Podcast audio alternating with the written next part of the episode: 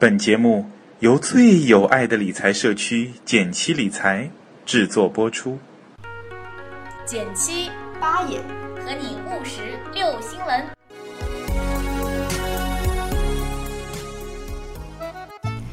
你拍一，我拍一，减七出了 APP，你拍二，我拍二，学习理财在一块儿。你拍三，我拍三，还拍什么呀？赶紧去下载呀！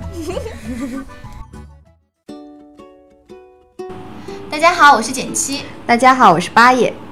嗯，今天呢，想跟大家分享一个故事，这是在我们的论坛上面引起了较大轰动的一个关于盗刷信用卡被盗刷了四万的故事。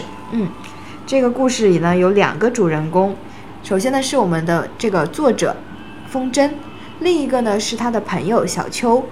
因为他们遇见的时机比较巧合，是风筝刚刚入职的时候，小秋很快就跳槽了，所以说公司给小秋配置的公司号码就直接送给了风筝，风筝就一直拿着曾经小秋使用过的公司号在使用。风筝呢拿到这个手机以后，在一个慵懒的周末早上，他忽然发现手机里面多了三百多条垃圾短信，而且还不停的有新短信在进入这个黑莓手机，像手机就像疯了一样闪个不停。这时候他就立马给公司的 IT 打电话嘛，说：“诶，这个手机为什么会发生这样的情况？”结果 IT 呢，他说：“嗯，可能是有人想用你的手机号注册各种网站刷注册用户值吧，就随便给了一个解释嘛。”那其实风筝还算是一个蛮谨慎的人，听了这个解释，他觉得不放心，又给电信打电话，结果电信的客服就说根本没有看到任何异常，所以经过了这样两个方面的确认以后，风筝就没有再多想，嗯，就无视了这样子的不停的来短信，说大概早上到下午才停止这个短信潮，嗯。然后这件事情呢也就这样过去了。嗯，正当风筝以为这件事情告一段落，忘却了这件事的时候，一个月后，他收到了一条新的短信，上面显示：“邱女士您好，您的农业银行信用卡欠款四万多元。”然后呢，他又觉得非常之奇怪，因为首先他没有农业银行的信用卡，第二他也不姓邱，所以呢，他就想可能是骗子吧，然后就这样子又把他遗忘了。啊，故事又进入到了一个新的阶段。关于催款的短信呢，越来越多，而且已经到了开始警告用户的地步。嗯比如说，邱女士您好，如果您未在几个月之内还清呃叉叉叉叉金额的话，呃就会怎么怎么怎么样。嗯这时候呢，风筝就觉得有点严重了嘛，嗯而且还收到了农业银行的电话，真的打过来，呃，打电话的时候呢，就直接呼出了那个人的名字，比如说邱某某。对，这时候他才意识到，哦，原来是，呃，这个不是诈骗短信，是真的催款短信。对但催的人呢，是他之前用这个手机的同事。对，就是小秋。发现事情严重性之后呢，风筝就赶紧联系了他的前同事小秋。小秋听到这件事情也异常之震惊，因为他根本就没有刷这么多钱，所以只有一个可能性，就是他的信用卡被盗刷了。由于金额已经非常巨大了，原先的四万元加上滞纳金已经超过了五万元，所以他们就立刻去报了警。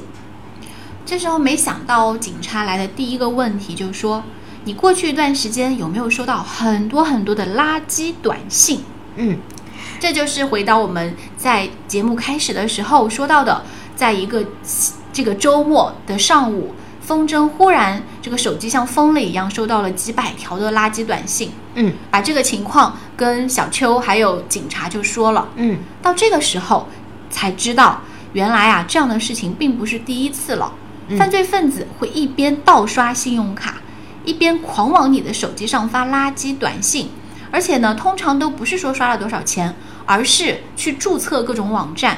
嗯，他们可能会有一个团伙，有人在盗刷你的呃信用卡，而其他人呢就在用这个号码疯狂的注册网站。嗯。这样的话，你可能会一下子收到三四百条、五六百条短信，嗯。你就根本不会注意到其中有一条叫做“您在什么什么地方刷了多少多少钱？对，其实这个就是一个障眼法，在垃圾短信中间，他就是希望你不发现他那条刷了你的信用卡、盗刷你信用卡的那条真实信息。”哇，我只能说，当时我看故事看到这里的时候，我觉得犯罪分子真的叫丧心病狂。是的，他为了让你不注意到那条，因为一般来说，我们发现自己的卡正在被盗刷，肯定会第一时间就是冻结。对，嗯，像有的银行呢，它会，比如说发生有异地的嗯刷卡，或者是会忽然有非常大额的刷卡的时候，他都会打电话来跟你确认是不是本人操作。嗯。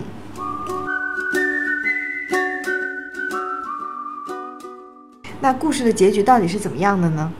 因为，嗯，风筝呢，它是提供了相关的短信记录、通话记录作为举证，所以呢，最后小邱其实并没有承担这个偿还的责任，而是通过立案进入了刑事程序，也就是呃，警察需要去找到这个犯罪团伙，让他们去承担这个偿还的责任。嗯，通过这件事情呢，风筝也给大家介绍了一些教训。虽然他自己不是这件事情的受害者，但是他间接的经历了这个程序，还是感同身受的。他说，首先呢，他觉得作为刚刚入职场的小小朋友呢，办第一张信用卡还是要很谨慎的，不要超过自己的还款范围，盲目的追求大额，因为正常来讲，你可能根本无法还这样的信用卡。这让我想到咱们前段时间推的一篇文章，叫做“呃，什么时候银行会给你降额？”嗯，其实有一种就是主动降额，比如说银行因为各种原因，可能给你开了一个三万、五万的信用卡，嗯，但是你真的用得到吗？如果你用不到的话，其实是反而增加了你的风险，就是如果一旦被盗刷，可能会产生三万、五万这样的一个大的损失。大的损失，对，是的。第二个建议，我觉得也非常好，就是说不要把自己的私人信息和工工作中用的手机连接在一起，因为这样子很容易延误事情。嗯，这个就是正好是他小邱发生的这个故事嘛。嗯，因为公司发的这个手机，你最后可能会离职。嗯，你离职以后，相当于这个手机不在你手边，而是在你的下一个同事的手上。这个时候，他可能并没有那么。容易那么敏感，比如说一开始打电话，呃，那个发短信来说“邱女士你好”的时候，他直接就会认为是骗子。对对，因为这个就会很容易延误发现问题的时机，造成更大的财务灾难。对，最后一个建议呢，风筝觉得大家一定要尽早的树立财务意识、风险意识和理财意识，在遇到这样的情况之下，有足够的警觉去发现其中的问题，不要去疏忽这些短信。对，就是我我们前段时间又想到我们推的那篇文章，就是工作不折腾，人生不迷糊的诀窍是什么？就是要多用用心，要长脑子呀，这个 对吧？太直白了，这个结论，对，就是用心规划，把很多的事情都放到自己的掌控范围之内来。是的，好啦，这个故事其实我觉得真的是有点精彩，有点对对，不能叫精彩，应该说非常的戏剧化。嗯，也希望大家。引以为戒，对，能够更好的、妥善的保管自己的相关资料，不要遇到这么狗血的事情。嗯，好啦，那我们今天的节目就到这里啦。祝大家信用卡用卡愉快，用卡安全。然后，如果你使用支付宝或者是使用一些网上的付款方法的话，不妨去买一点这个资金安全的保险，让自己更有保障。好啦，节目到这里喽，拜拜，拜拜。